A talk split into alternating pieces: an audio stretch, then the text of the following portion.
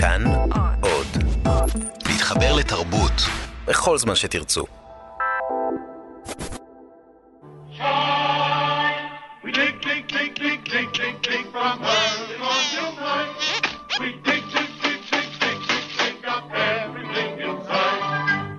מאחורי הקלעים, שעה עם רותי קרן על צידו הנסתר של עולם התרבות והאומנות.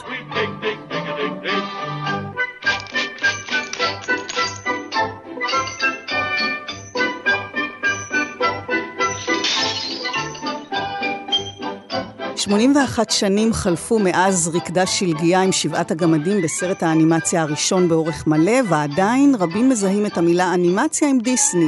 נסיכים התחלפו, גם מכשפות, אבל קסמו של הסרט המצויר, קסמה של האנימציה, או בשמה העברי הנפשה, רק הולך וגדל. בזמן שחלף עברה האומנות הזאת תמורות עצומות בטכניקה, באמצעי ההבעה, בסגנונות ובתכנים, אפילו דיסני כבר אינו בלעדי, אך האפקט על הצופים, ילדים ומבוגרים, נותר בלתי מעורער. היום אפשר למצוא אנימציה לא רק בקולנוע, אלא גם אה, בפרסומות, בסדרות טלוויזיה, במותגים ובמיזמים המשלבים בין אומנויות מכמה תחומים. מצד אחד המראה הוויזואלי העשיר מדהים אותנו, כובש אותנו. מנגד אין לנו באמת מושג במה כרוכה הכנת תנועה מצוירת.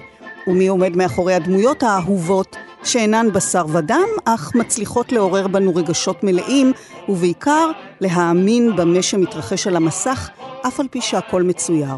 תמי ברנשטיין, אנימטורית, במאית ומאיירת בפרויקטים רבים ומגוונים, שקצר הזמן לפרט את כולם, אה, היא אורחת מאחורי הקלעים היום. אני רותי קרן, מגישה ועורכת, אלון מקלר על הביצוע הטכני.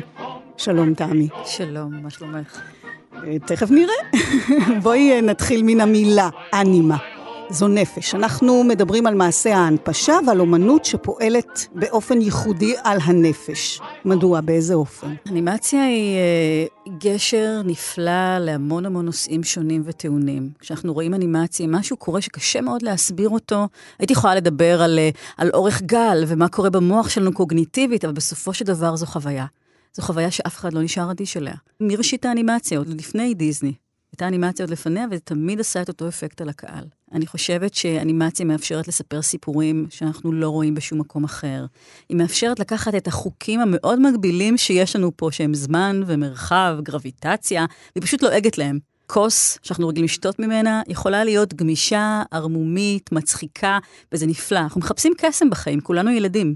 אז רובנו באמת נחשפנו לאומנות הזאת עם סרטי דיסני או פיקסאר וסדרות אנימציה נפלאות אחרות, הוקסמנו, אבל מעטים מאיתנו הפכו לאנימטורים. אז איך זה קרה אצלך? אני מבינה שכבר כשהיית אה, ילדה, החלה אצלך משיכה לתחום, איזה ניצוץ שנדלק בך. אה, אני למדתי בתלמה ילין, אומנות פלסטית, ותוך כדי התחלתי להמציא סיפורים. אחרי זה הבנתי שקוראים לזה קומיקס, לדבר הזה. ואחר כך בכלל הלכתי לצבא, להיות מדריכת טיולים, הכי לא קשור, וכשחזרתי ראיתי שאני רוצה לאייר. ואני הרמתי טלפון לדני קרמן ביום הולדת שלי, הייתי בת 20, ופשוט אה, אמרתי לו אם הוא יוכל לתת לי ביקורת עבודות לכבוד היום הולדת שלי. ובאופן מפתיע, לא רק שהוא הסכים, הוא הזמין אותי והפכתי להיות שוליה שלו. וברבות הימים הוא אמר לי שפותחים מחלקה לאנימציה. אז בעצם משהו מוביל, הרוח היצירתית פוגשת הזדמנויות, נקרא כן, לזה ככה. אבל אני מבינה שזה היה עוד, אפילו בילדות המוקדמת היה שם איזה משהו, לא? לגמרי. אני זוכרת, וזה אחר כך בא לידי ביטוי באחת הסדרות המאוחרות שלי, שהייתי יושבת ומסתכלת על הרצפות האלה, הישראליות, אני לא יודעת אם זה חלמיש, אבן חול, אפילו לא יודעת את השם שלהם, והייתי רואה, כי הייתי בואה בהן, את יודעת, כמה שנים טובות, ואת רואה שיש אבן ליד אבן, ואה, זה נראה כמו פרצוף, ואה, זה נראה כמו דמות, וזאת דמות רזה ודמות גבוהה. אז הרעיון של למצוא קסם בכל דבר וסיפור בכל דבר, אני חושבת שקיים אצל הרבה אנימטורים, בטח אצלי. את זוכרת את הפעם הראשונה ממש שיצרת אנימציה? בטח, זה היה בבצלאל, באמצעים מאוד מאוד דלים, ממש לצייר ציור אחרי ציור, 24 ציורים בשנייה, טכניקה מאוד מאוד קלאסית. ואני זוכרת שפעם ראשונה שראיתי את זה זז, לא האמנתי. אנימציה מאוד מאוד מקרטעת ולא טובה, אבל זה לא משנה, זה קסם, זה כמו להיכנס לאוטו פעם ראשונה. הרעיון שלך נוסע. אז זהו, מדובר בקסם באמת, באשליה, במופע מרהיב עם אין סוף סגנונות שכרוך בעבודה מדוקדקת מאוד, והבנה ברישום, בפיזיקה של תנועה, בחישובים. אז בואי תכניסי אותנו לחדר העבודה שלך, איך את מתחילה ואיך זה מתבצע בפועל. מדובר בטכניקה, זה קראפט, ממש קראפט. את יכולה לצייר נפלא, את יכולה להיות סטורי טלר, מספרת סיפורים נהדרת, אבל מדובר גם מעבר לקולנוע, ביכולת לעבוד עם טכניקה מסוימת. ובטכניקה הזאת יש חוקים, זה ממש פיזיקה. בשביל לראות שנייה על המסך צריך 24 ציורים, ציור אחרי ציור, בטח בשיטה של דיסני. היום, נכון שעובדים במחשב, זה יותר קצר, אבל עדיין הטכניקה מדברת על רצף תנועה מאוד מאוד מדויק כדי לעשות אותו. זה לא משנה באמת מה הטכניקה, והאם זה במחשב, המחשב לא עושה קסם, זה אנחנו עושים אותו אנימטורים. יש עוד חוקים, אם אה, דמות זורקת כידון. באופן טבעי, אם אני עכשיו הולכת למכבייה ורואה מישהו זורק כידון, אז אני רואה תנועה. באנימציה התנועה תהיה תמיד מוגזמת מאוד, ככל שהיא יותר קרטונית, יותר מצחיקה. ואז יש כלל שהוא כלל פיזיקלי של ניוטון. לפני כל תנועה, יש את התנועה ההפוכה לה. אז אם מישהו זורק כידון, הוא קודם כל ימשוך את הכידון אחורה, ככל האפשר. אם מישהו קופץ, הוא קודם כל נמעך. סקווש וסטרץ' וכל מיני מונחים. כל תנועה שמתחילה, יש בה יותר ציורים, כי היא תנועה יותר איטית. זה נקרא easy in ו-easy out, כמו easy, easy in ו-easy out. עכשיו את יכולה להכיל את זה באמת על אותה כוס ממקודם, או על בן אדם, סרט דרמטי או סרט קומי. מכיוון שיש לנו הרבה מאוד ג'אנרים שונים, וגם בתוך זה יש לנו מסחרי ואומנותי, התהליכים הם מאוד שונים. כשזו עבודה מסחרית, יש לה כוח, כמו בהרבה מאוד דברים, כמו סרטון פרסומת, אם תרצי. כי אנימציה היא קולנוע, וגם בקולנוע יש לנו פרסומות ויש את היצירה הנרטיבית האומנותית. אז בעבודה המסחרית יש לה כוח שבא עם רעיון, יכול להיות סרט שיווקי, משהו שאני יודעת או תסריטית או רעיונית, מה אנחנו רוצים להגיד בו. ועכשיו מוצאים את האמצעים, בדרך כלל החכמים, חוסכי האנרגיה ביותר, כי אנימציה היא קשה ליצירה, ליצור את זה. סרטון של דקה וחצי, אפשר לעבוד עליו שבועיים, חודש. ולגבי יצירה אמנותית שהיא קצת שונה, וכמובן בלי לזלזל ביצירה המסחרית, כשמדובר באמנות, מדובר במקום שהוא הרבה יותר אינטואיטיבי. הגירוי ליצירה יכול להיות לגמרי משהו שמעורר השראה, זה יכול להיות מוזיקה, סאונד, חפץ, צבעוניות, טקסטורה, הדברים שמגרים אותי, הם מאוד מאוד נרחבים, זה יכול להיות ספר שקראתי, משפט. ואז מה, את מתחילה פשוט לרשום? את מתחילה פשוט לצייר? אני מתחילה להבין את המבנה של הסיפור הקולנועי. אנימציה היא קולנוע. אני מתחילה לחשוב על זה כתסריט. התסריט יכול להיות דמויות, אבל התסריט גם יכול להיות מעברים מופשטים מצבע לצבע, מצורה לצורה. זה עדיין עניין של מעבר. איך אני עוברת מסיפור, מדבר, מרעיון, לדבר הבא. אחר כך מגיעים השלבים הטכניים. בגדול התהליך, אם אנחנו מפרקים אותו mm-hmm. לאבני בניין, ככה פורסים את ה blueprint שלנו, אז אנחנו מתחילים באמת מרעיון או תסריט, אנחנו יוצרים לו storyboard, לוח עלילה. משחר הימים מציירים לפני, כי התהליך כל כך יקר וארוך, אנחנו מציירים ממש לראות מה הולך להיות בסרט מבחינת shooting, צילום. אחר כך יוצרים animatic, שזה אומר לקחת את כל ה storyboard ולראות איך הוא רץ באורך האמיתי של הסרט. בדרך כלל גם מניחים אפקטים, פסקול, דיבוב בשלב הזה, ורק אז מתחילים ליצור את האנימציה. אין פה שולחן עריכה. אין משהו שיכול להישאר בחדר העריכה. התהליך כל כך יקר וממושך, שכשאנחנו באים ליצור אנימציה, זה כבר הסרט אפוי. אנחנו יודעים את המהלך הקולנועי שלו כבר. זאת אומרת, השלב של הציור והרישום הוא השלב האחרון בעצם, מה שאת כמעט האחרון, כן, לגמרי. ואז את מתחילה פשוט לצייר את המהלך של הדברים, את התרגום של הדברים מבחינה ויזואלית. נכון, אם אנחנו מדברים על אנימציה קלאסית, אז השיטה היא שבה אני לוקחת ציורי מפתח. לצורך העניין, דמות הולכת מפה אל הדלת, אני אצייר את הציור הראשון שלה בחדר, ואת הציור האחרון ליד הדלת, ואז כמו מתמטיקה, אני אצייר כמה ציורים בהתחלה ובסוף, כי זה יותר איטי, ועוד ציורים באמצע, ופשוט כמו עבודה מכנית עם הרבה נשמה, אני אתחיל לצייר את מה שנקרא in between. מה שבין לבין, mm-hmm. כן. זאת אומרת, את הולכת מן החוץ פנימה. נכון. מעניין. אז אנחנו אומרים שזו אומנות ויזואלית, אבל האפקט שלה פועל ושזור באופן עמוק עם צליל, מוזיקה, קולות, אפקטים. באיזה אופן הם משפיעים זה על זה? האם מחברים אנימציה לפסקול, או ההפך? זו שאלה מעולה. בגדול, אנחנו בדרך כלל מקליטים לפני זה את השחקנים, כשיש לנו דיאלוגים, כי מאוד מאוד חשוב לנו ליפסינג, התאמה, סינכרון של השפתיים לדיבור. אנחנו מכירים פרסומות כאלה שאנחנו רואים מארץ זרה, שזה לא יושב, וזה נורא כן. נורא מפריע לנו. זה ישר מפריע, אפילו שזה אלפית השנייה. בדיוק. המוח שלנו בנוי לסינק. לסינכרון. כן. אז גם פה ליפסינק, אנחנו מחפשים את סינכרון השפתיים, ואנימטור לא יוכל עכשיו להתאים את זה אחר כך, אלא הוא חייב קודם להקליט את השחקנים, ולפי השחקנים המדבבים בעצם, הוא מצייר את האנימציה. אבל זה נגיד על טקסט. לצורך העניין יש מוזיקה. יש עולם מוזיקלי שלפעמים מקור השראה, שהאנימציה יוצרת לפי המוזיקה, ולפעמים ההפך, כשאנחנו הרבה פעמים יוצרים אנימציה ומעבירים אותה לאולפני סאונד מקצועיים, שמאוד שונים מקולנוע, אפילו שזה קולנוע מ live action, ושם הם באמת תופרים ומוסיפים עולם שלם. באנימציה זה קריטי. זה קריטי, כי יש לנו הרבה מאוד סאונד שהוא נקרא לו מזויף.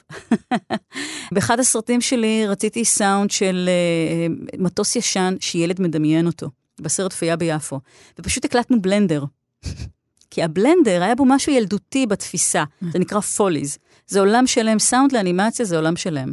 כן, אז הרבה פעמים, קודם יש את האנימציה, ואז מלחינים לה בעצם פסקול. נכון. ש... הרבה פעמים. או שמדייקים אותו, יש עיצוב פסקול, ואז מדייקים לפי זה את התזמונים. וממש מתקיימת ביניהם השראה הדדית? בטח. אני יכולה להגיד לך, אני כיוצרת עובדת המון לפי מוזיקה. שמה? שזה לוקח אותך באיזה אופן לאן? מכירה את התחושה שאת נוסעת באוטו ואת מאזינה למוזיקה ופתאום מתחילים לרוץ סרטים תוך כדי, ואת מגיעה הביתה, את לא יודעת איך הגעת. אבל היה סרט, במוח שלך דמיינת, אז זה קורה לי הרבה. מוזיקה מאוד מאוד מפעילה אותי כמקור השראה, גם אם היא לא נכנסת כמו שהיא, היא מקור טוב לרעיונות. יש לי דוגמה נהדרת שהיא ממש מהשנה האחרונה, פרויקט שעבדתי עליו שנה וחצי עם תזמורת המהפכה. לאופרה הישראלית, והוא עלה עכשיו, הוא יעלה שוב באוקטובר, וזה פרויקט שבעצם משלב, נקרא תזמורת חיה בסרט. וכשמו כן הוא, זה בעצם פרויקט של שעה וחצי של סרטי אנימציה שהנושא שלהם הוא אומנות פלסטית. מהמניפסט הדדאיסטי ועד לסרטים קומיים על נזירה במוזיאון, מחוברים ביחד, כשהדבר המיוחד זה שהרכב תזמורתי של 12 נגנים מנגן ב live יצירות שישראלים, מלחינים צעירים, יצרו לערב הזה. ובעצם יושב הקהל באופרה, שרגיל לראות סוג אחר של אומנות, ומקבל חוויה רב-חושית, גם על המסך, על מסך של 8 מטר על 12, וגם תזמורת בלייב על הבמה. השילוב הזה הוא שילוב באמת... אה, ומה בא קודם? מה נוצר קודם? קודם האיסוף של הסרטים. אחר כך גם יש עניין של עריכה, איך את עוברת. יש אה, סרט של ג'ואן גרץ, אה, מונליזה יורד במדרגות, היא גם זכינו בזה שהייתה אורחת, וראינו אותו ואמרנו, זה יהיה אוברטורה. זה יהיה נהדר לפתוח איתו כיצירה יותר כללית, והוא הולחן מחדש. כלומר, יש בדיוק את החיבור הזה בין העולם הוויזואלי לעולם המוזיקלי, והדבר השלישי שקורה, אחד ועוד אחד שווה ברור. שלוש. אבל השאלה אם המוזיקה נבחרה על פי ה... היא הולחנה לפי. היא הולחנה כן. ממש לקטעים שהקרנתם. במיוחד לגמרי. ומה היתרון של תזמורת חיה על הבמה, על פני למשל פסקול מוקלט? אני חושבת שכל הופעה חיה יש לה ערך מאוד מאוד גדול. יש לה ערך שהוא uh, מקרב ומרגש. אנימציה, אגב, התחילה כקרקס להופעות חיות. אנימציה הוקרנה לא במסכים, אלא הוקרנה בתיאטראות הוודוויל. הלכת לראות את האישה עם הזקן, והאיש הפיל, ואנימציה. זה היה פריק שואו, ככה הוקרנה אנימציה. יש משהו גם בעובדה, עדיין עם כל הסוליסטיות שלנו עם המסכים, שאת צופה בחוויה מאוד רב-חושית עם עוד אנשים לידך. יש בזה משהו שהוא מעצים והוא, אה, והוא נפלא. אגב, גם אה, כשאת חושבת על הקלטות, לעולם זה לא כמו הנצ... היצירה החד פעמית. כלומר, אם סרט מוקרן שוב ושוב ושוב, החד פעמיות פה היא מאוד משמעותית. יצירה כשהיא מנוגנת, המנצח הזה והצ'לן הזה, החיבור ביניהם הוא לגמרי ראשוני וחד פעמי. אבל את חושבת שזה באמת משפיע על החוויה של מה שמוקרן באופן אחר?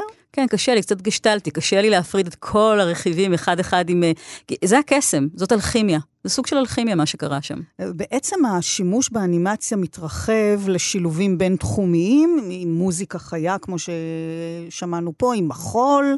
עם תיאטרון. המשלבים האלה משנים משהו בסגנון של האנימציה, באמצעי ההבעה שלה? זו שאלה טובה. אני חושבת שהם יוצרים מרחב יותר גדול לאומנים. אומנים שפעם היו הולכים על השיטה המאוד מאוד מסורתית של דיסני, אין להם מה לחפש בעולם האנימציה. אבל פתאום יש לנו, כמו בכל מיינסטרים, יש אינדי. כלומר, יש פתאום יוצרים עצמאיים שאנימציה היא דבר משני. איכות האנימציה אפילו היא משנית, יותר חשוב הסיפור שהם מספרים, או העולם הצבעוני שלהם. אז באמת יש פתאום קרקע יותר רחבה להרבה מאוד סוגים של סגנונות, וגם קראפט, לא כולם מוכשרים ומסוגלים גם לרשום, גם לספר סיפור, גם לביים. אבל כשזה בא במפגש עם נניח תיאטרון, או עם מופע מחול, mm-hmm. מה יהיה שונה באנימציה הזאת כשהיא משולבת לעומת אה, סרט אנימציה שהוא עצמאי, שזה הוא? אני חושבת שכל התייחסות למרחב, ברגע שאת מוציאה אותו מהצפייה שלך, הבודדת במסך, והמסך הזה מתקיים במרחב אדריכלי כלשהו, ארכיטקטוני כלשהו, כבר קורה פה עוד רובד נוסף של הקיר הרביעי הזה. פתאום את מביאה את האנימציה לקיר הרביעי של התיאטרון, ויש שם קסם אחר. מתקיים איזה דיאלוג בינו לבין יצירת אומנות אחרת. לגמרי. הוא מזין את עצמו, וזה היה מאז ומעולם. הסרט פנטזיה מ-1940 היה כבר שילוב של מוזיקה מוכרת קלאסית, והביאה אל המסך את שניהם. החיבור הזה מתקיים ממילא. אני חושבת שאנחנו גם נהיים, אה, אולי זו ראייה אישית שלי, אני משערת, ואנחנו זקוקים ליותר גירויים. כמו שאנחנו מולטי-דיציפלינריים, אנחנו גם מחפשים פה כקהל לקבל חוויה עוד יותר רב-חושית. זה קצת, זה פחות מעודן ברמה מסוימת, אבל זה באמת פותח אותי לגירוי הרבה יותר גדול בזמן נתון. לא, כי אני שואלת את עצמי, אם אני באה לראות מופע מחול, למה אני צריכה שגם יהיה מוקרן לי על המסך? את לא צריכה. איזשהו סרט אנימציה, שאולי אה, באמת... אה, פוגע גם ביצירת המחול וגם בסרט האנימציה. אם אין באחד ועוד אחד את השלוש, אין בזה ערך, זה קישוטיות. אנימציה בדיוק. שגם סיפורים מסוימים לא נועדו נגיד לאנימציה, אותו דבר. יש ערך מזוקק לאומנות הזו, ואם הוא לא מתקיים, אז באמת חבל על כל העבודה הקשה. ואם אנחנו מדברים על אמצעי הבעה, זו הרי שפה לכל דבר שיש לה ניבים שונים, אפשר לומר כך. איך את בוחרת אם להשתמש אה, באנימציה תלת-ממד, כמו שאנחנו מכירים אה, מן הסרטים של פיקסאר, למשל צעצוע של סיפור, או, או להשתמש בפלסטלינה, או כל חומר אחר. את למשל יצרת אה, סרטון שהדמויות וכל מה שרואים בו עשוי עץ. אז, אז מה מוביל את הבחירה בסוג האנימציה, בסגנון שלה, בחומרים, בטקסטורות? הסיפור שאני רוצה לספר.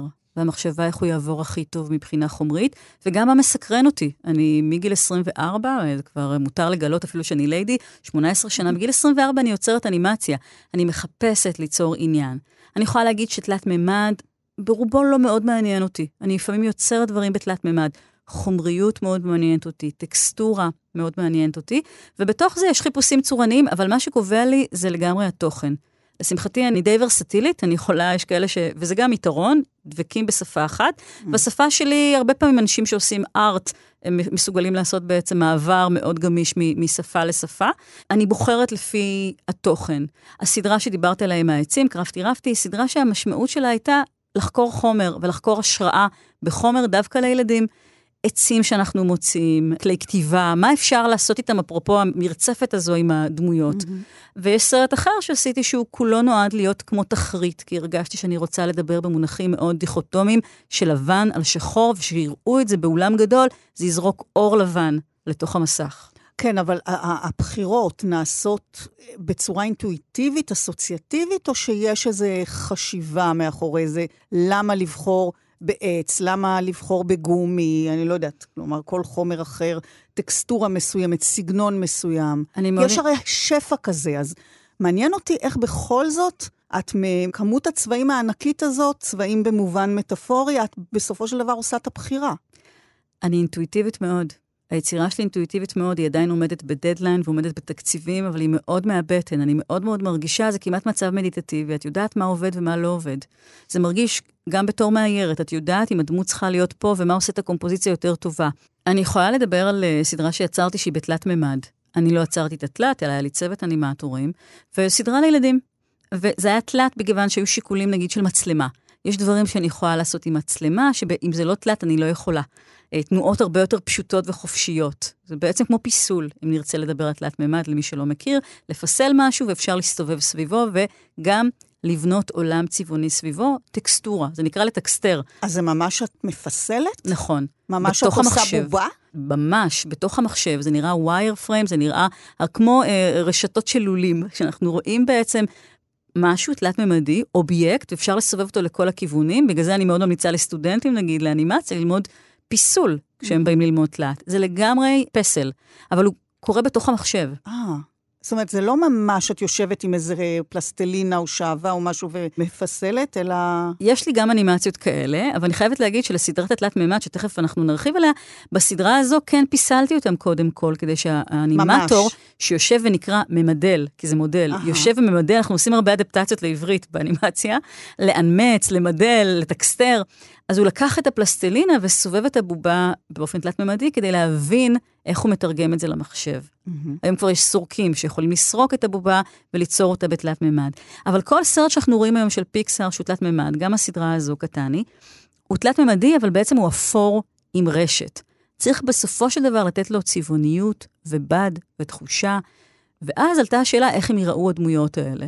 אמרנו, אוקיי, אולי ניקח משהו שיראה כמו סוכריות, אולי ניקח משהו שנראה כמו לבד, ילדים מאוד אוהבים לבד.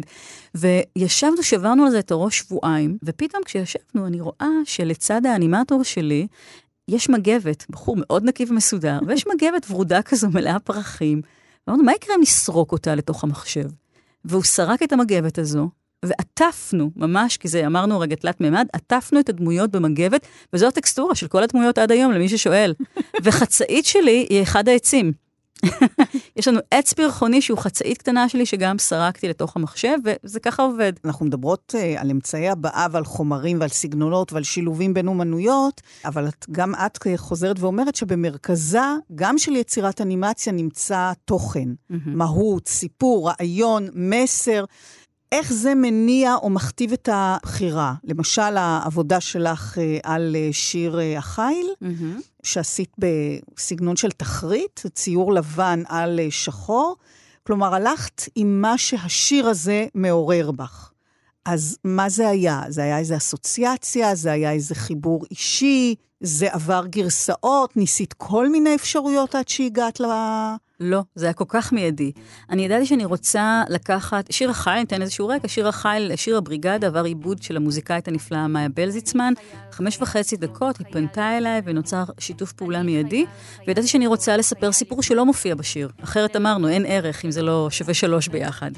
והיה לי ברור שאני רוצה לקחת חומרי ארכיון שונים, גם סרטי מלחמה שאני הולכת להכניס באנימציה, וגם דברים שאני רוצה ליצור מהראש, וליצור שפה אחידה.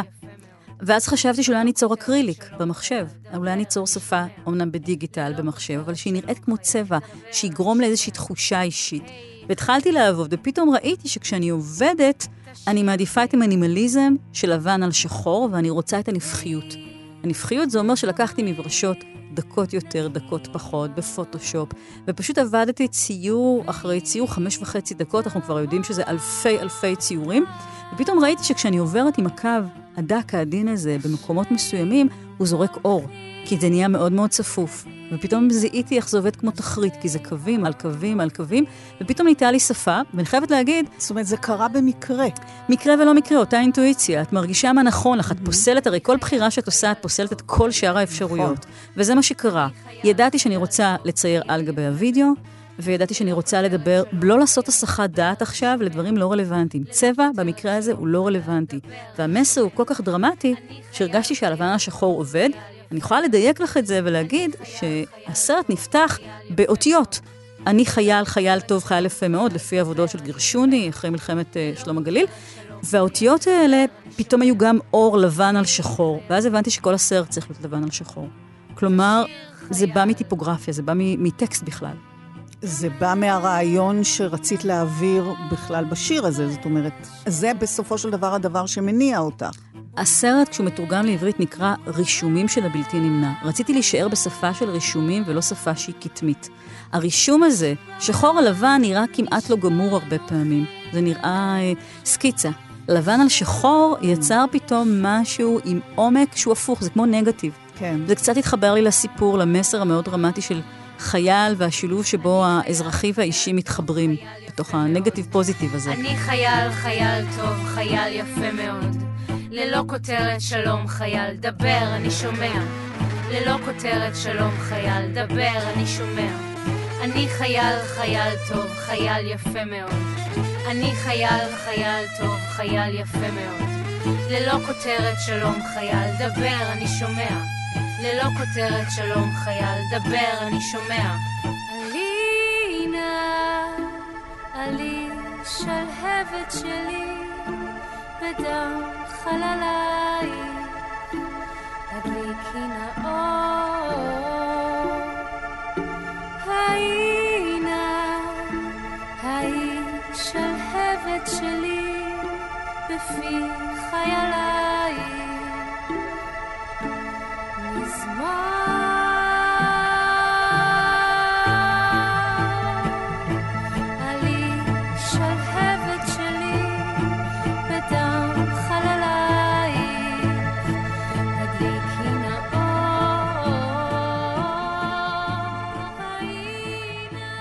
זאת אגב דוגמה לאנימציה שפונה לקהל של מבוגרים, שהרי יש נטייה לקשר אנימציה עם עולם ילדי, ומכאן גם כאומנות שמיועדת לילדים, כאשר דווקא האנימציה הפונה למבוגרים הולכת ומתפתחת.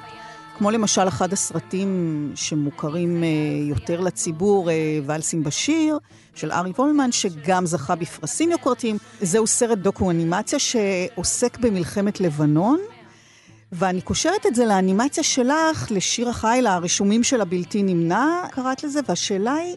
אם כשאנימציה פונה למבוגרים, היא בהכרח עוסקת בנושאים קשים, רציניים, כואבים, דוקומנטריים.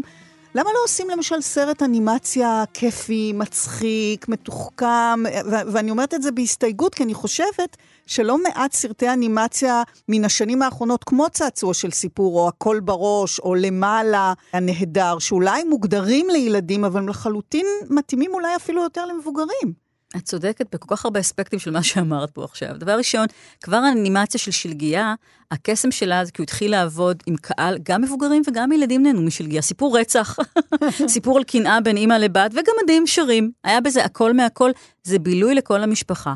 הסרטים של פיקסאר, דיסני בשנים האחרונות לגמרי מדברים לכל הקהלים ומביאים רעיונות מאוד מאוד דרמטיים. חלק מהבדיחות עוברות מעל הראש לילדים, והמבוגרים הולכים איתם הביתה. אז גם החלוקה הזאת, הלא ויקטוריאנית בין ילדות לבין בגרות, זה כבר הכל משולב ביחד, קשה לראות. אבל יש עולם שלם של דברים שהם לא מיינסטרים ופחות רואים על המסך. רוב האנימציה שנעשית, נעשית בפסטיבלים. רואים אותה, אלה סרטים קצרים. באמת יוצרים נניח כמוני, כמו אה, סטודיו קטנים, ושם יש תכנים אחרים. כי זה בדיוק המקום שבו את רוצה לספר סיפור שהוא אישי, חתרני, מעניין, קורא תיגר על המציאות. אני חושבת שמשם זה מגיע, אבל יש המון דברים קומיים, יש המון סרטים מאוד פמיניסטיים שנשים יוצרות, לא רק אגב. אנימציה. ש... אנימציה, אני מדברת רק אנימציה, כן. מבחינתי קיימת. ש... יש איזה סרט על, על אשתו של ארץ, רואים רץ מרתון, אנימציה מאוד מוגבלת מבחינת התנועה ויפהפייה, נדמה לי שזה שוודי, והרץ רץ את המרתון, ואשתו בכל תחנה מחכה לו כבר עם כוס המים. ובסוף הוא מאולף, והיא מעלה אותו על הפודיום של מספר אחד, והיא הולכת הצידה ונעלמת. עכשיו, זה קומי כל כך, אין בזה מילה אחת שהיא לא ג'יבריש. זה סרט עם מסר מאוד מאוד עמוק, אבל מצחיק. כן, לא, אבל אני מדברת על סרט באורך מלא, למבוגרים, שהוא לא... משהו כזה כמו ולסים בשיר, את יודעת, עם מסר כל כך כבד, כל כך רציני, כל כך מכאיב, אלא באמת, את יודעת, סרט כיף. אני חושבת שרוב סרטי האנימציה הם כיפים והם גם למבוגרים ארוכים? היום. כן, הרבה מאוד מהם. עכשיו, תחשבי רגע תקציבית, זה בסופו של דבר גם עסק כלכלי. כשעובדים על סרט פיצ'ר, סרט 90 דקות, ועובדים עליו כל כך הרבה זמן וכל כך הרבה אנשים, מישהו משלם על זה ומישהו רוצה להרוויח מזה, ולכן יבחרו נושאים שירצו שאת תצאי מבסוטה עם איזשהו מסר, וזה באמת הסרטים של פיקסאר. בגלל זה, אגב, הם מיועדים כן, לכל המשפחה. כן, אבל הם מיועדים לילדים. אבל גם למבוגרים. המבוגרים אלה שרואים לא פחות, הסרטים, הקול בראש. הם רואים כי הם הולכים, נכון, הקול בראש הוא לחלוטין, אבל... אי על... הכלבים, בואי ניקח דוגמאות אחרות של יוצרים אלטרנטיביים של פיצ'רים. Dog Island של וס אנדרסון, יש סרטים, Fox, Mister Fox, השועל המהולל, הרבה מהם הם stop motion. כלומר בובות, ואלה סרטים למבוגרים, אומנותיים, נהדרים. זה נכון שהם פחות נפוצים מהסרטים של פיקסאר, אלה סרטים למבוגרים לגמרי. ממש עכשיו בימים האלה ב- על המסכים. טוב, תשמעי, זה בעצם נוגע באותו סוד של האומנות הזאת, ונזכיר למאזינים שהיום במאחורי הקלעים על אה, אנימציה. ותהליכי יצירה באולפן כאן תרבות, האנימטורית אה, תמי ברנשטיין ואני רותי קרן, ונוסיף שאפשר להאזין לנו גם באפליקציית כאן אודי. כל תוכניות כאן תרבות וההסכתים, גם את התוכנית הזאת אפשר למצוא שם מוזיקה, חדשות וכל מה שמעניין אתכם. ואותי מעניין באמת מה באומנות הזאת מצליח לעקוף נתיבים אל החשיבה שלנו, ויותר מכך אל התחושות שלנו. מה הסוד? את מתכננת אמצעי מסוים, דרך שאת בוחרת להביע באמצעותה אפילו חומר, כי את יודעת שזה יפעיל משהו ספציפי אצל הצופה? יש, אה, עשו מחקר והראו את ארולד לויד עם הסצנה עם השעון, שזה בסטר קיטון, אני לא זוכרת, הסצנה המוכרת שהוא בדמוי ביג בנד והוא נתלה על המחוגים. עשו את אותה סצנה עם גופי, במקרה, לא לשם הבדיקה. ובדקו למה אנשים הגיבו mm-hmm. יותר, ואנשים הלב שלהם יצא לגופי. כשהורגים דמות במלך האריות, אנשים בוכים. הם לא אומרים, אוי, זה רק קולנוע, הדמות הזו מתה, היא לא תחזור יותר. כך אנחנו עובדים, זה לא כמו לראות שחקן, ואני יודעת שהוא יהיה בסרט אחר. יש משהו, אני מספרת את זה להבין את התמימות, אנחנו מתפשטים מהרבה מאוד uh, ציניות כשאנחנו באים לראות אנימציה. ויש בזה בדיוק את האחריות גם, שאנחנו צריכים לגלם בתור יוצרים. אז זהו, אז כאן אני רוצה באמת לשמוע ממך, האם את מתכננת, או את יודעת, או יש לך אינפורמציה מה יעבוד, במה את רוצה לבחור כדי שזה יפעיל רגש מסוים, אם זה משהו שאת מתכננת אותו. אני מתכננת אותו בוודאי, הדבר הזה הוא התסריט. תסריט לאנימציה הוא לא תמיד טקסט, אלא הוא בעיקר איך אני עכשיו אראה את הדבר הזה שאני רוצה להגיע אליו הכי טוב. האם זאת תהיה תנועת מצלמה איטית ועדינה, עם מוזיקה נוגה. אני עושה מניפולציות קולנועיות בדיוק כמו קולנוע מצולם. זה קודם כל קולנוע. וכן, אני מנסה להפעיל שם את המקום הזה. לחשוב איך אני אצלם במרכאות. אני מציירת, אבל איך אני אצלם את הדמות כדי שזה ייראה פתאום בקלוז-אפ, שהעיניים שלה, היא עוד רגע בוכה. זאת אנימציה מאוד מאוד עדינה כדי להגיד דבר קטן על הריאקשן שלה, על התגובה שלה. Uh, תחשבי רגע על uh, ואלסים בשיר, נחזור לדוגמה שלך. ואלסים בשיר, סרט דוקו-אנימציה, שבתוכו מצויר, מצויר, מצויר, ריאליזם, ניסיון להיזכר במשהו שקרה במלחמת לבנון, סבר ושתילה, ופתאום יש שם את השוט המצולם, את בטח זוכרת אותו, שמטלטל אותך. עכשיו, אפשר להגיד שזו מניפולציה, אבל היא לטובת הרעיון שבסרט, אז אנחנו משתמשים בזה, שפה קולנועית לכל דבר. זה לא באמת מתמטיקה, וזה איזשהו ניסיון כמו הימור של כל אומן. לדוגמה, בסרט שיצרתי, בשיר החיל, אני חושבת על שוטים מסוימים שבחרתי שהם ייגעו לכולם בבטן. ידעתי שאם uh, יהיה זוג צעיר שמתנשק, וברקע אנחנו רואים את הפסל של הארי השואג, ידעתי ש... אסוציאטיבית, החיבור הזה יוביל לאיזושהי מניפולציה. אני ידעתי שאם רואים, הם מורידים ארונות קבורה ממצדה ומצוירים, וזה יהיה בסלואו מושן, בהילוך איטי, ידעתי שזה יהיה יותר דרמטי. ויש שם עוד דוגמאות. הסרט, יש בו מטס, שילד ואימא מרימים את הראש מעל הבניינים, ופתאום יש מטס של חיל האוויר. הדברים האלה עובדים עליי. אם זה לא עובד עליי, זה לא יעבוד על הקהל. עכשיו, אני יכולה לומר בוודאות שכל פרויקט שלקחתי, בכל כך הרבה שנים שאני יוצרת אנימציה, מסחרית או אמנותית, שלא היה ממניעים מהבטן, שלא הרגשתי את הסיפור, או את הדמויות, או אפילו את האנשים שאני רוצה לעבוד איתם. איך אני אגיד את זה בעברית יפה ברדיו? הוא, הוא לא צלח. הוא פחות צלח. כן. אני חייבת להרגיש שהדבר הזה יש לו הצדקה, ושאני עומדת מאחוריו, ושהוא הוא, הוא עושה משהו, יש לו איזשהו ערך.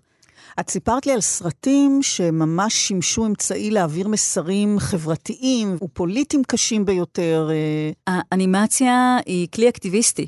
לכל דבר. מאחר וכבר סיכמנו שרוב האנימציה לא מגיעה אל המסכים הגדולים, אלא במסכים הקטנים או לקבוצות יהודיות או פסטיבלים, יש שלל גדול של אנימציות שנועדו לעורר מודעות. אה, יש המון סרטים של יוניסף. יוניסף, במקום עכשיו להביא סרטונים מזעזעים, או לדבר, אה, נגיד, אה, אם אנחנו מדברים על טבעונות ולדבר על קירות שקופים. אם אני אצור סרט אנימציה, שוב, אני קצת אעקוף גם את הציניות וגם את איך אני מראה את המציאות, ולא את כולה, בצורה שאפילו, את יודעת, באיזשהו שלב אנחנו עושים shutdown, כשמשהו קשה מדי לצפייה. לפני אולימפיאדת בייג'ין באמת היו סרטונים שדיברו על עינויים. רואים בן אדם, מדליק לפיד, אה, שומר לוקח את הלפיד, יורד איתו למרתף העינויים, ועם אותו לפיד מענה אסיר. לא הראו דמויות של בני אדם, הראו חיות, חיות חמודות, אנימציה פסטלית. יש אה, סרטון נפלא של אה, BBC שמדבר על אה, אלימות במשפחה, תשדיר שירות. עכשיו, זו גם בעיה, איך את לא מטרחנת מסר דידקטי. ויש סרט שזכה בהמון פרסים, קצר, נקרא Real Kids Don't Bounce Back, ילדים אמיתיים לא קופצים בחזרה. צילום, אנחנו רואים בית רגיל, ובתוכו יש דמות שנראית קרטונית, מגוחכת, ראש גדול, עיניים. ואבא אמיתי נכנס והוא מתחיל לצעוק על הילד, וזה הופך נהיה ליותר ויותר אלים גם בזוויות הצילום המלחיצות. ובהתחלה את צוחקת, כי זה קומי, ויש גם sound effect של אה, נשמע כמו משהו מהפלינסטונס, מאוד מאוד קומי. ופתאום זה מגיע למצב שהוא מכבה עליו סיגריה, ופתאום מתחיל המתח של הצופה. אני אמור לצחוק, זה כבר לא מצחיק, זה live, רגע, זה מצולם, זה מצויר, אבל זו לא דמות אמיתית, בסוף הוא בועט בו. הוא בועט בו והדמות נופלת, מקפצת בסאונדים כמו של גומי, טוינג, טוינג, טוינג, מאחורי ספה. הכל משתתק, המצלמה עולה מעבר לספה, ואנחנו פתאום רואים שהילד המצויר הוא ילד אמיתי. ועולה הכותרת, Real Kids Don't Bounce Back, וזה כל כך אפקטיבי. אז זהו, יותר ויותר נעשה שילוב בין ריאליסטי, משהו ריאליסטי לאנימציה, אפילו עם שחקנים ממש. אנחנו מדברים בעצם, אנימציה גם זה CGI, זה גם אומנות שלמה, ספר הג'ונגל האחרון שיצא. יש לנו את הסרט המצויר המפורסם, יש לנו גם סרט שכולו נעשה באולפנים, שזה שילוב בין תלת מימד, כל החיות שם תלת, למעשה זה צולם באולם אחד גדול, ספר הג'ונגל. יש נופים מרהיבים של אסיה, ויש לנו חיות, אבל הכל נעשה בתלת מימד, והכל במחשב. אז זה שילוב מאוד בין ילד אמיתי לבין דברים שהם את לא מבחינה שזה מחשב וזה תלת מימד וזו אנימציה לכל דבר.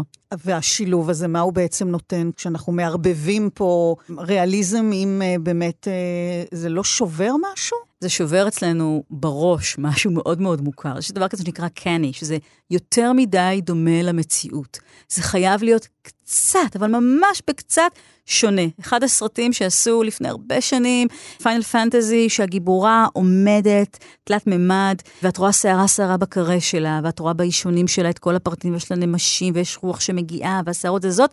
הסרט היה כישלון חרוץ, כי בסופו של דבר הוא היה יותר מדי קרוב למציאות, והסיפור לא היה מעניין. אמרנו, קודם כל זה חייב כן. להיות סיפור. הריאליזם הזה לא יכול להיות מוחלט מדי. אנחנו מחפשים עדיין, העין מחפשת לזהות שזה לא מציאותי, ואם לא, היא מתחילה להשתגע. באמת היא מזהה, זה כמו, אני קצת מרחיבה, אבל זה כמו הרובוטים האלה שאנחנו רואים אותם, שנותנים שירותים ביפן היום והם נראים יותר מדי בני אדם.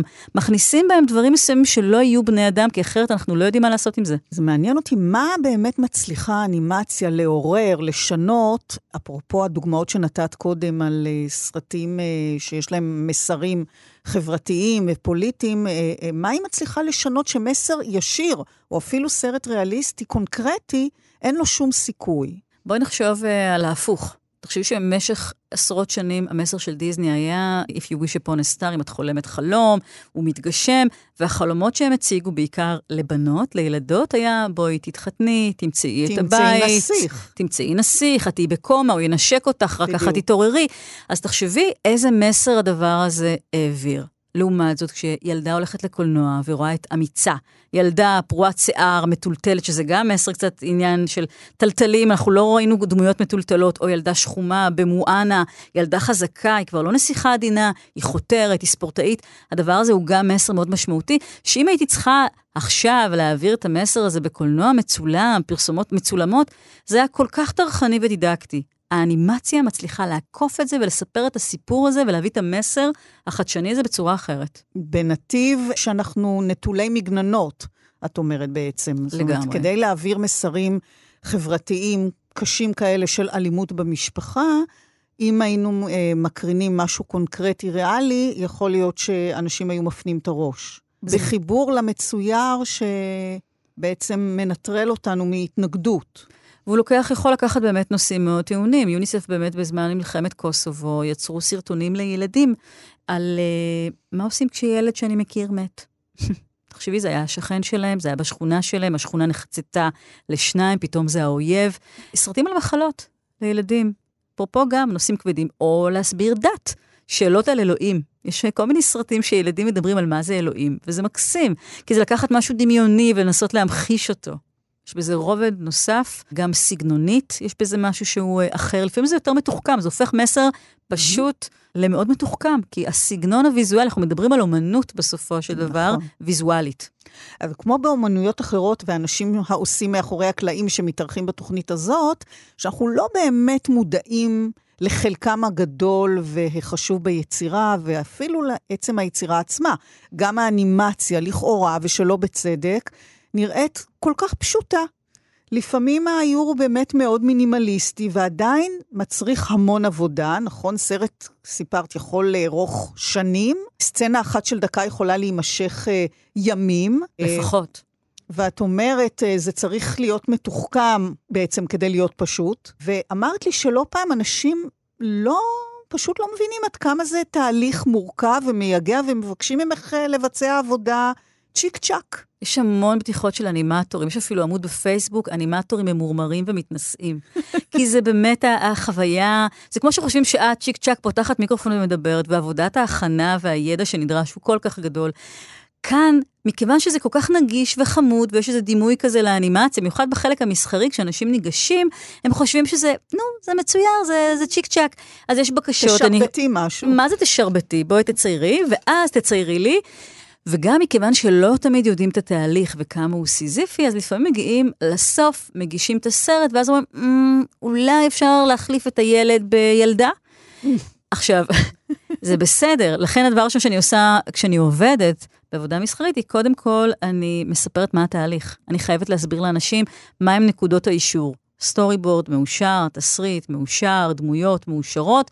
אי אפשר בשלב האנימציה לבוא לתקן, זה כבר לא, ואם יש תיקון, כמובן לוקח יותר זמן, יותר כסף, אבל אנשים לא מודעים, אומרים, נו, יש לי, יש לי סרט קצר, הרבה טלפונים שאני מקבלת לסטודיו, יש לי סרט קצר, אה, שתי דקות, ממש קצרצר. עכשיו, כדי לעשות אנימציה של שתי דקות אפשר חודש לעבוד. מדהים. זהו, אנשים חושבים שאם התוצאה היא משהו קצר, אז גם התהליך הוא קצר, ולפעמים זה דווקא בדיוק הפוך, כי לעשות משהו קצר זה הרבה מאוד עבודה דווקא. לגמרי. לפעמים קל יותר לעבוד על הארוך. לגמרי. אז אה, את עובדת באופן שונה על פרסומת לעומת סרט עלילתי? כן, בטח. המקום האינטואיטיבי הזה שבו אני אומרת, אוקיי, הנה עצים, אני קצת אומרת את זה בזלזול, כמובן לא, הנה לבן על שחור, הוא ביני לביני, זו סירקולציה מאוד מאוד פשוטה להבנה, את עצמי אני כבר מכירה, פחות או יותר בגיל הזה. לקוחות אלה אנשים שאני לא מכירה. עכשיו, אני חייבת להגיד, רוב האנשים שאני מדברת איתם מקסימים, לפעמים לא יודעים להגיד מה הם רוצים, ואני צריכה להוביל אותם לשם. וגם, מאחר והם משלמים על הדבר הזה, אני מאוד רוצה שזאת תהיה היצירה שלי, אבל עבורם. שהיא תשרת את מה שהם רוצים.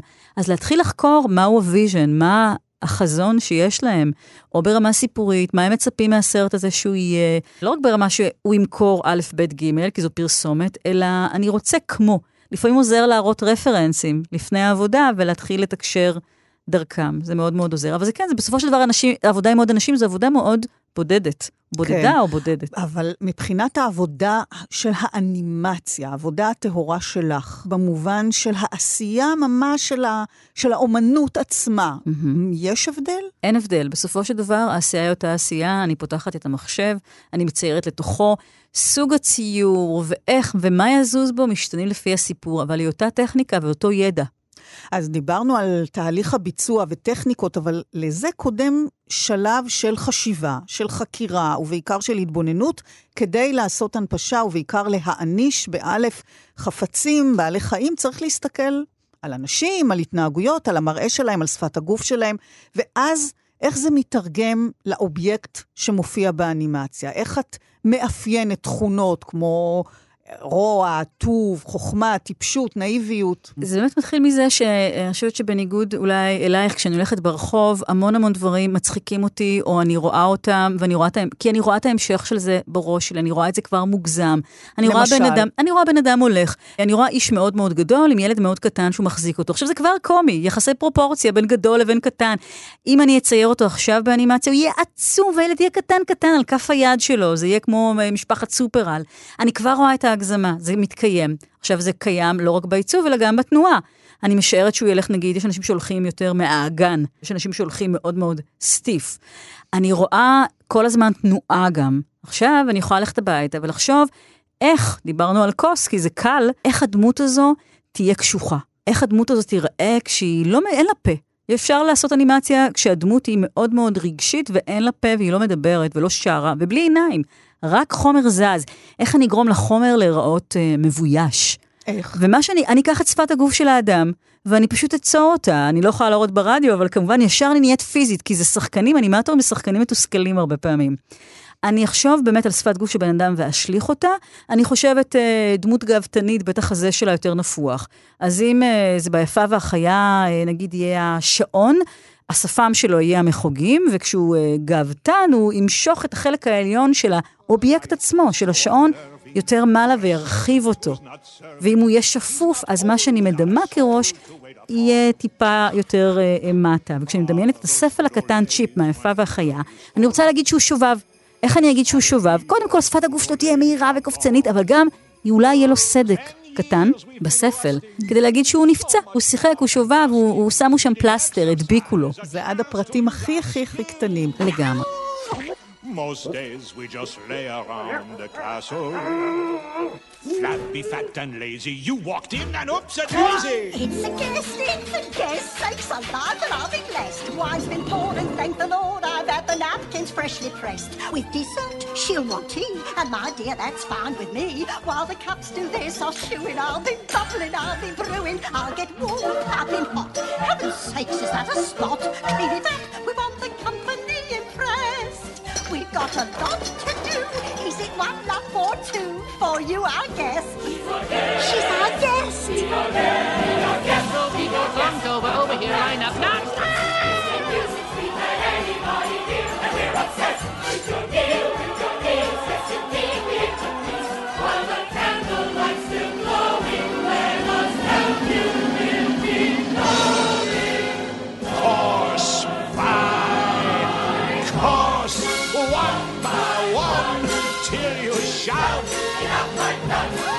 sing you off to sleep as you digest. Tonight you'll prop your feet up, but for now let's eat up. Be our guest,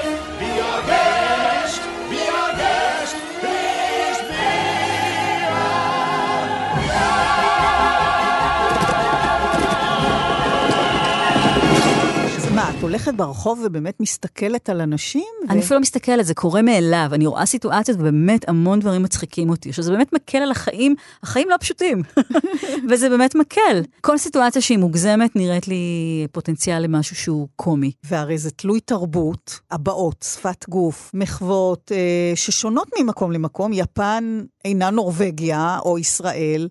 אה, אני אומרת יפן כי שם באמת עושים אה, הרבה סרטי אנימציה מופלאים. משהו בתהליך הוא אחר, או רק התוצר האסתטי הסופי? קשה להפריד תהליך ותוצר, כי לצורך העניין, זה ברור לחלוטין שאם עכשיו אנחנו עושים אה, סרט מנגה יפני, הקצב שלו שונה, הבזקי האור בו, המהירויות הן אחרות לגמרי, וזה מתחיל עוד קודם, בתהליך, זה לא אה, בתוצאה. זה מתחיל בתסריט, זה מתחיל בעריכה, בשוטינג, במחשבה. זה מביא אותי לשאלה של אנימציה ישראלית. תמיד שואלים כמו, האם יש אוכל ישראלי? האם יש בנייה ישראלית? אנחנו אקלקטים. הרבה מהסיפורים שאנשים מספרים, סיפורים אה, לא לוקאליים, סיפורים בינלאומיים. לצד זה יש אנימציה שהיא יותר ישראלית, אני חושבת, בסיפורים שהיא באה לספר. טכנית, אנחנו נראים כמו כל העולם. כן, אבל התוצר, הרי כשאנחנו נראה סרט אנימציה יפני, אנחנו נזהה. בוא נאמר, אה, אנשים שראו כמה וכמה, יוכלו לזהות, יש איזה תו היכר. כבר לא, את יכולה היום לראות דברים שיוצאים מיפן שאת לא מזהה, אין באמת? שום קשר לגמרי. זה הכפר הגלובלי שבו ביוטיוב את רואה הכל מהכל ואת לא יודעת מאיפה זה. היום אם אנחנו רואים שדיסני ופיקסאר מצליחים מאוד, הרבה מאוד סטודיו הם מנסים לייצר ולשחזר את הרטטוי שלהם. איך הוא ייראה, מה תהיה הצבעוניות, מה תהיה הטקסטורה, איך הדמויות ייראו. אנחנו רואים פשוט קופי-פייסט. לעומת זאת, העולם, שזה רוב האנימציה, האישי האומנותי נראה אחר לגמרי, ובתוכו אין חלוקה כזו של לאומים. אני כן יכולה לדבר על קצב, אבל זה גם דבר שמשתנה, קצב ישראלי לעומת uh, קצב סקנדינבי. יש אנימציה אבל בכל מקום, יש בהודו ויש באפריקה, שזה גם מעיד על משהו, אנשים רוצים לספר סיפור, ובאמצעים האלה, דרך הלב. תגידי, יש הרבה התלבטויות בדרך? עשית למשל אה, גרסאות שונות לאותה יצירה שיכלה להיראות כך ויכלה להיראות לגמרי אחרת? זה לפני האנימציה קורה כל הזמן. בכל עבודה, בעיקר עבודה שהיא יותר, אה, נגיד, מסחרית עם עוד אנשים, זה נקרא R&D, Research and Development, פיתוח. כל דבר שאתם רואים על המסך, קודם עבר שלב פיתוח. אני מתה על זה, אני ממש ממש אוהבת את זה. זה קונספט ארט. זה אומר שיצרתי ערוץ ל-National Geographic לילדים, ואמרנו בואו נעשה בובות אולפן. מישהו היה צריך לשבת ולהמציא את החיות, איך הם ייראו לפני שהם יהיו בובות. ועשיתי סקיצות, על סקיצות, על סקיצות. עכשיו, רובם לפח. אני רק לא קוראת לזה לפח, כי זה אבני היסוד, רובן פירמידה הובילו אותי לקצה של העניין. אבל יש שם ניסוי בחומריות, דמויות שוב פעם מלבד, דמויות מצוירות, קומיות, דרמטיות. אין סרט שלי שלא עובר דרך, במרכאות זריקה לפח, של הרבה מאוד סקיצות קודמות. כל דבר כזה. ממש. אגב, גם אני חושבת שגם בשיר החיל. אני, אמנם היה לי ברור שזה יהיה לבן על שחור, אבל כן עבדתי עם קולאז'ים בהתחלה, וכן חיפשתי עוד איזשהו, היה איזשהו ניסיון. כן, היו דברים שגנזתי. היו דברים כן? שבסופו של דבר, כן, היו דברים שבסופו של דבר הרגשתי שהם לא נכונים או לא מצליחים, ומכיוון שזה תהליך כל כך ארוך וממושך, זה בדרך כלל לא מגיע בתוצר הסופי, זה מגיע עוד קודם. זאת אומרת, רגע, רגע, בואו נעשה ריסטארט. אבל אני בדרך כלל די ליניארית. אני עובדת ככה מההתחלה עד הסוף, אבל יש, יש דברים, נגיד, שאני יותר גאה בהם, פחות גאה בהם, יש תסכולים? המון. על מה? לפעמים שזה פשוט לא לוקח יותר מהר, שזה לא, לא יותר זריז התהליך הזה. מסיימת יום עבודה, כולם יוצאים החוצה, ואת נשארת בבית לנגן בכינור, להתאמן. זו חוויה מתסכלת הזאת, שאת רוצה קצת להיות בחברת עוד אנשים ולשחק ולעשות, או בכלל, את רואה שהתחלת בבוקר, סיימת בלילה, וזה לא קורה מהר כמו שרצית. לפעמים התסכול יכול להיות איך שקהל, נניח, מקבל את זה, או איך שמפיק, מה דעתו. יכול להיות שוט שאת מאוד מאוד אוהבת, אבל בתוך ההפקה יגידו, זה שוט יקר מדי יהיה לעשות ממנו סרט שלם, בואי תורידי קצת את הרמה מבחינת הארט. זה גם עניין. יש ליצור ארט לאנימציה, הרבה אנימטורים יוצרים את האומנות לאנימציה שלהם. את צריכה ליצור משהו שתוכלי להזיז בקלות. מה זאת אומרת האומנות לאנימציה? אני יכולה ליצור דמות שיש לה צעיף, ובצעיף יש המון המון פרטים, ואני מדמיינת איך היא הולכת והצעיף זז. להזיז את הצעיף הזה, כל צעד וצעד. זאת עבודה מיותרת כל כך, זה כמו לצייר את הנימים הקטנים בכנף של הפרפר. לא רואים את זה, זה עובר חצי שנייה, לא להתאהב בדבר mm. הוויזואלי הזה, לחשוב גם פרקטית. כן, אז ואת מתאהבת הרבה בכאלה דברים? אני מתאהבת כל הזמן, אחרת למה שאני אעשה את זה? אבל בסוף אומרים לך אין כסף, אז... חוויתי אהבה, לא תמיד אנחנו נשארים עם האהבה הזאת. הפתעות, משהו ששינה את כיוון המחשבה שלך, את האופן שבו תבחרי ליצור, הפתעת את עצמך פעם? וואו, אה... אני כל הזמן מפתיעה את עצמי במקום הזה. המראה הסופי של הסרט לבין הסקיצה הראשונה הוא מרחק אדיר, קורה לי המון. אני מנסה שפות ויזואליות שונות, אה, אה, תחושה אחרת לגמרי, חומריות אחרת לגמרי, וזה קורה לי כמעט בכל פרויקט. זה תהליך מאוד בודד, לא? את חברה בעצם של דמויות מצוירות, שאת, שאת עצמך מענישה ונותנת להם חיים. אני מתמודדת עם זה בשתי דרכים. אחד, אני לא לבד, יש רדיו. רדיו הוא חבר. ר... בדיוק באתי להגיד, רדיו חבר, וחברה גם. אני מאזינה הרבה מאוד לרדיו תוך כדי, כמו לנסוע ולשמוע מוזיקה, ופתאום הגעת הביתה, אני מציירת, ועד היום אני יודעת דברים גם לפני עשר שנים, מה האזנתי, מה שמעתי כשציירתי את הדבר הזה. אז אני מאוד אוהבת העשרה, אני שומעת הרצאות, אודיו, ספרים תוך כדי, וזה באמת אה, נעים לי. שלוש בבוקר כשהבית כולו ישן, אני שומעת רדיו, אני שומעת שיחות, אני מודה. זה קצת לפעמים מרגיש לי זקן, אבל זה ההובי שלי, אני מאוד אוהבת רדיו, אנשים כבר פחות שומעים היום. וגם אני מודה שבהרבה פרויקטים אני כן עובדת עם הרבה אנשים. גם אם זה נגיד מול מאיה בלזיצמן, בסופו של דבר מתקשרת איתה או בראש שלי, אני ממש רואה בה mm. את הצופה הפוטנציאלי או האדם שפנה אליי לשיתוף פעולה, או שלפעמים יש לי בסטודיו אנימטורים שאני צריכה, אני שולחת להם, הם שולחים לי, אנחנו לא יושבים באותו חלל, אבל אנחנו כל הזמן בתקשורת. ואנחנו גם קהילה מאוד חזקה, קהילת האנימטורים, גם כשהם לא עובדים על אותו פרויקט, נמצאים בתקשורת כל הזמן, בצ'אטים, בפייסבוק. אז איך ההרגשה כשאת יוצרת דמות והיא חיה, היא קיימת, היא לא הייתה לפני רגע, והנה היא הולכת, ומתנהגת, ומדברת. פלא. היא נפרדת ממני. באותו רגע זהו, זה כבר חוויה אחרת לגמרי, היא לא הדמות שלי. אבל עד שזה קורה, אני, כשאני מציירת אותה, לכל אנימטור יש מראה. כשאני מציירת אותה, הרבה פעמים זה קורה לי שאני יושבת בשפת הגוף שלה. המימיקה שלה נהיית המימיקה שלי. גם כי אני צריכה פיזית להבין, באמת, כשזה אנימציה ברמה יותר גבוהה קלאסית, ממש להבין מה קורה במפרקים, מה קורה בראש שיורד למטה, אה, אל תוך הכתפיים, מה קורה כשהיא מופתעת. הרמת גבות אני כבר יודעת, אני מנוסה, אבל מימיקות קטנות יותר ועדינות, אני מסתכלת במראה ומציירת אותה. אז mm. כולם קצת שיקוף שלנו, כן. וגם אחר כך יש לה באמת חיים משלה. אני כבר באיזשהו שלב, נגיד בסדרה של אה, קטני, קדליז, סדרה עם שתי עונות, באיזשהו שלב אני כבר חושבת, לא איך אני רוצה שהיא תזוז, אלא איך היא הייתה זזה. זה כבר נהיה ישות אחרת משל עצמה, שיש לה שפת גוף, אם יש ארבע דמויות, כל דמות תזוז אחרת לגמרי, זה כבר לא אני.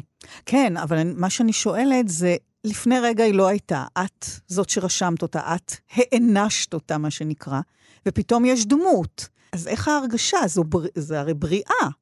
אני פחות מתייחסת אל עצמי כמי שהעניקה כרגע קיום מטאפיזי ל...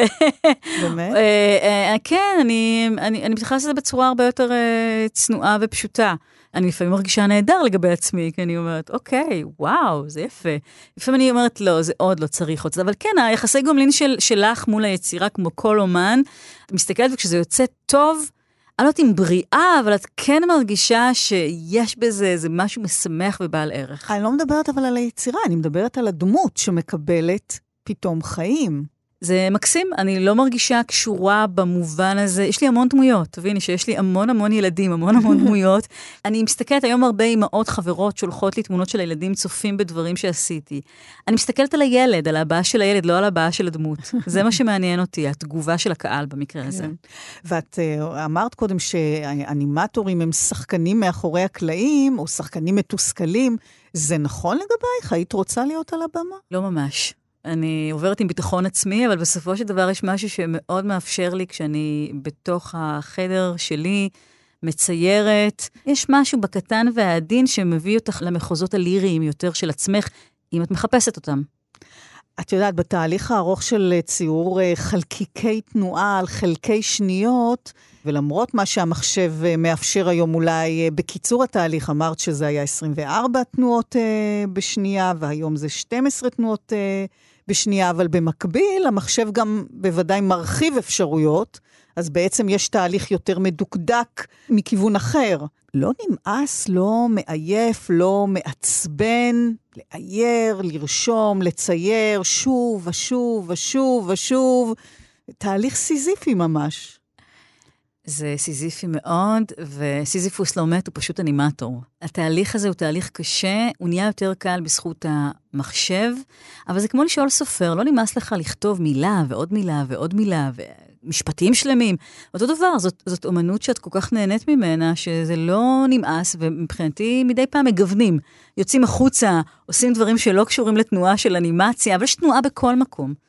אז זה, את לא כל כך יכולה להתחמק מזה. אני חושבת שמישהו אנימטור, ממשיך לחלום בהקיץ עד גיל מאוד מאוד מבוגר. פשוט יש לנו מזל שאנחנו גם יכולים לעשות עם זה משהו.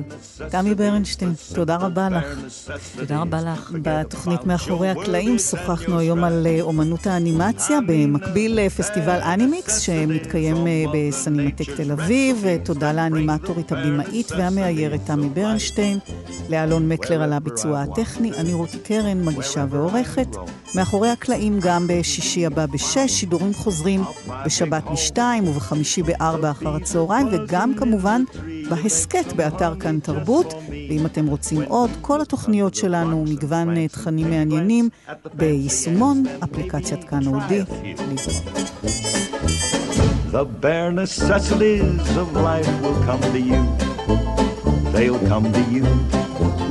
Look for the bare necessities, the simple bare necessities.